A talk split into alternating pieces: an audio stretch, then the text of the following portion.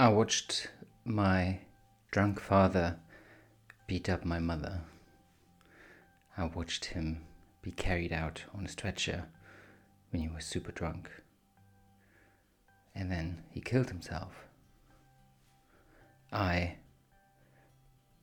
grew up with a mother who was detached due to depression for most of my life grew up with a mother who was gone because she had such severe physical birth trauma that she needed to be in a rehabilitation facility.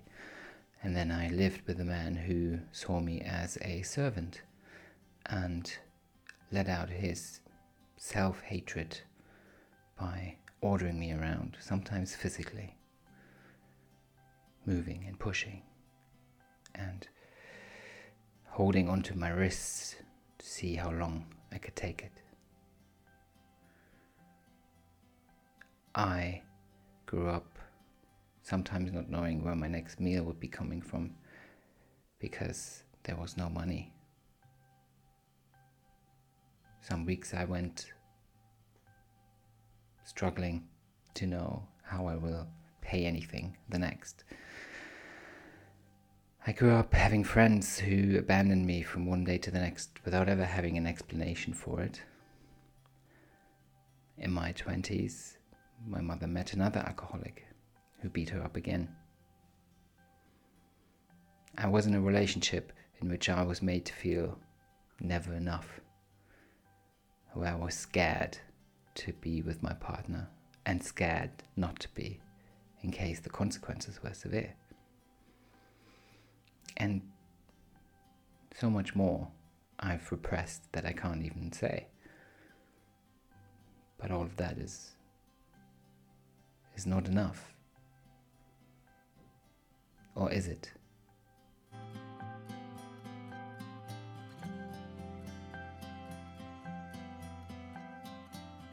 Welcome to the Men Tell Health Podcast. I'm Tim, and I invite you to talk about men's mental health. Um, before I begin, as always, a brief disclaimer I am in no shape or form a mental health professional. I'm just a man who experienced um, breaks in his mental health and the recovery in his mental health. I would like to bring other people on the same journey if possible. Today's topic is one I've been dreading because is there any way I can give it justice, me, in this format with this little experience? And it is trauma, which so many people experience, some on a daily basis, over and over again, some once, but it follows them forever. But what is trauma? It's been in the news, it's been in the media, people talk about it um, for a while now, which is great. But sometimes it feels that people don't really know what that trauma is. What is trauma in our mental health? Because physiologically speaking, it's very easy to see or to know what a trauma or traumatic event is when there was a severe harm to a body a bruise, a cut, um, a broken bone, pierced skin. Those are all definitions of trauma to the body. And you can see them. You can see, oh, that that person with the cast on, with the scar, with the bandage, with the ice pack, they've experienced trauma. They are in pain. Let's help them. But a person that has experienced psychological trauma quite often doesn't show any scars, even though they have them, and they are just as severe. A psychological traumatic event can range from something that is a big, massive, once experience, for example, people that have experienced the destruction of the Twin Towers on September 11, not the ones in the tower that have died, although that obviously was traumatic, don't get me wrong, but the people that witnessed it and experienced the fear, the sheer um, tragedy, the the loss of life, the loss of security, the loss of trust. And that was just, there was one day, a few hours in a day, and people carry those scars for a lifetime. But it can also be something small, in quotation marks, because nothing about trauma is small, um, but that happens over and over and over and over again. Someone made to feel like they are invalid over and over again. Who they are is wrong over and over and over again. That is trauma. That leaves severe scars on our mental health and our minds. And some of them can even be made visible with um, with with um, MRI scans to see where we're hurt in our brain. People tend to ignore that something with our mental health does have physiological consequences, but we just can't see them because they're inside us. So we take them less seriously, but they are as serious. Traumatic events or trauma is something that we take with us for the rest of our lives. With therapy, we can we can become able to um, work through them, but it is something that we have forever, and it shapes our behavior, it shapes our thought patterns, it shapes our belief system, it shapes who we are. When you break your arm, the broken arm heals.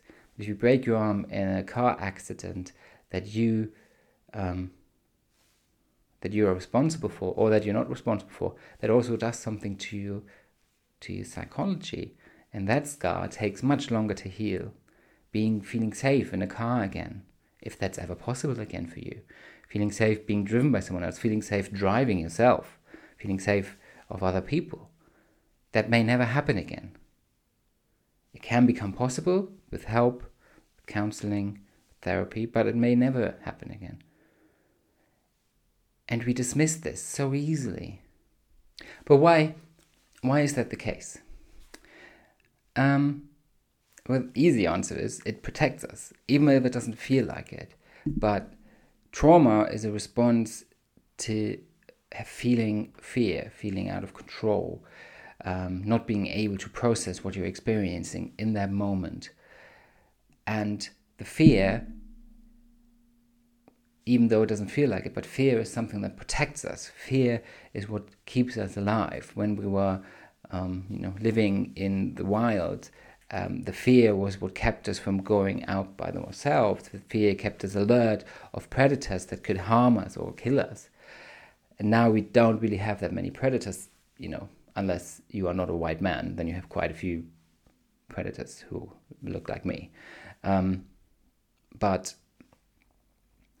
the fear that we now experience still tries to warn us. So when we have a traumatic event, be it being um, someone that we trust hurting us physically, sexually, or mentally, that memory keeps going with us because the fear tries to protect us, tries to make stop that from happening again and again. So when we are, when we were living in the wild, um, fear kept us alive. Where there was a animal or predator that was trying to harm us, um, our body would release lots of adrenaline and cortisol so that we could either pretend we're dead, so that the predator isn't, you know, um, no, no, could be um, so that we could fight.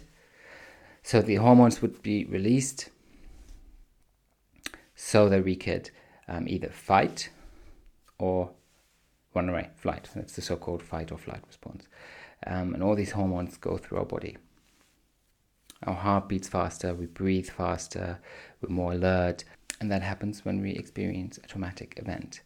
Our body gets ready to either fight or flight, or another response um, that's not as familiar for people who have not experienced trauma, but probably most people that have experienced trauma, especially abusive trauma, will have experienced is the basically just accepting your fate just taking it and trying to not be in your body at the time, trying to ex- escape somehow and accepting what is happening to you is happening to you.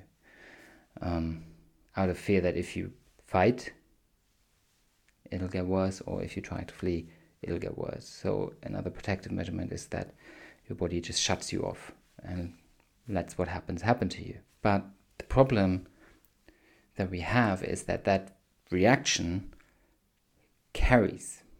It is not going to just, it usually doesn't just happen in the moment, but it keeps happening. We keep having a reaction to the traumatic event, even though we're already out of that event. And our body just goes haywire. And that is what we call PTSD, post traumatic stress disorder. And way back um, in the Iliad, Homer already described some of those uh, symptoms of PTSD, which uh, some will may have heard of it in the First World War being called shell shock, um, because the war had become so incredibly dehumanizing that people couldn't handle it. There was so much violence and so much continuous brutality. But PTSD is not something that you know that can only uh, happen to people that have been to war. It is something that happen or can happen to anyone who experiences trauma. Um, that we relive the situation even though we're no longer in it, and our body relives the situation and makes us feel as if we are in the situation, and that can happen because of triggers. Um, for example, if you've been abused by someone and then you read a book or see a film or someone talks about their own abusive experience, or in general about people experiencing abusive um, uh, relationships, that can bring you back into that moment and you can have a severe bodily reaction to that, which is why trigger warnings exist. And there is a debate whether or not they're, you know, good or bad because we still need to be able to have conversations about things, but also people that have severe PTSD or have experienced traumatic events, you know, should be able to feel safe in the world they live in um, without being put back into the situation.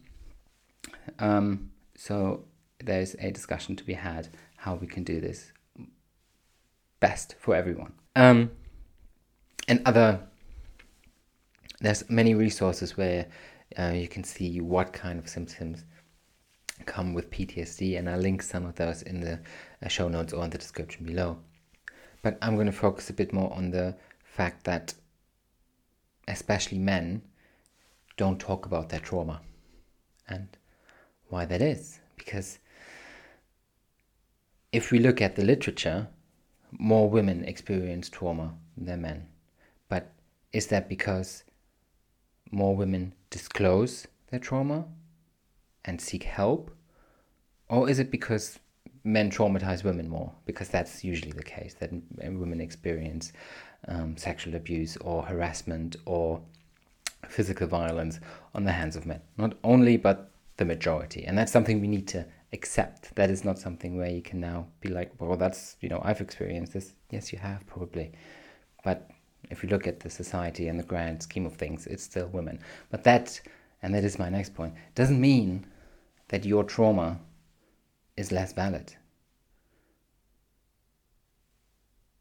Because, on the one hand, um, one of the reasons why men don't disclose uh, disclose their trauma is they don't accept that they have trauma, or they don't accept that it is enough trauma, which is what I uh, talked about in the beginning. Some men experience really severe traumatic events. They severe they experience the worst things imaginable, but because of the way we've uh, we've been brought up and the way the society tells us to be, we man up and we swallow it and we don't talk about it and we don't accept that that is something that could have an effect on us and in who we are and how we live and how we treat other people and that that could make us traumatize other people as a reaction to our own trauma. Because men don't cry, at least not in front of other people. Um, but another aspect is that people that have experienced trauma and men that have experienced trauma don't feel seen. Even if they talk about it, we don't allow them to be traumatized. We don't allow them to be vulnerable, so we don't see them. And then, as soon as they hear someone else talk about their trauma, they feel, well, but I've had it worse than that. Why should I why should I care about you when nobody cares about me? So I don't care about your trauma because nobody cares about mine. Even though most likely that person whose trauma they see or hear about is not the person that doesn't accept their trauma.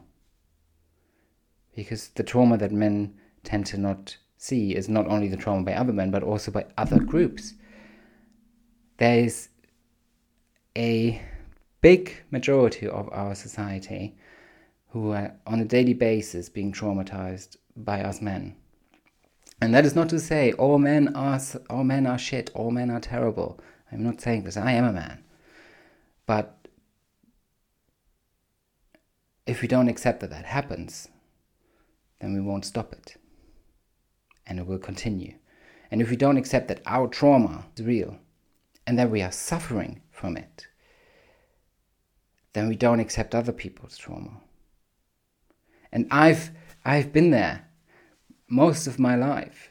I've feel I felt like, well, this is just how life's supposed to be. Oh, I just I have to move on because and that is yet another aspect survival.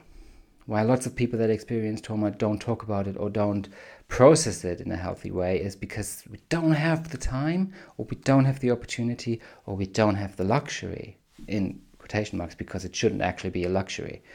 But a lot of my life I didn't have the opportunity to process my trauma because I just needed to get on with life. When I've experienced something traumatic, I couldn't just stay at home and reflect on it or process it. I needed to go to work. I needed to, you know, somehow get money to to pay for my rent and for food. Um, and that's how I dragged it with me for years and years until when I was 29, it all came crashing down on me. Um, and that's what happens to many people.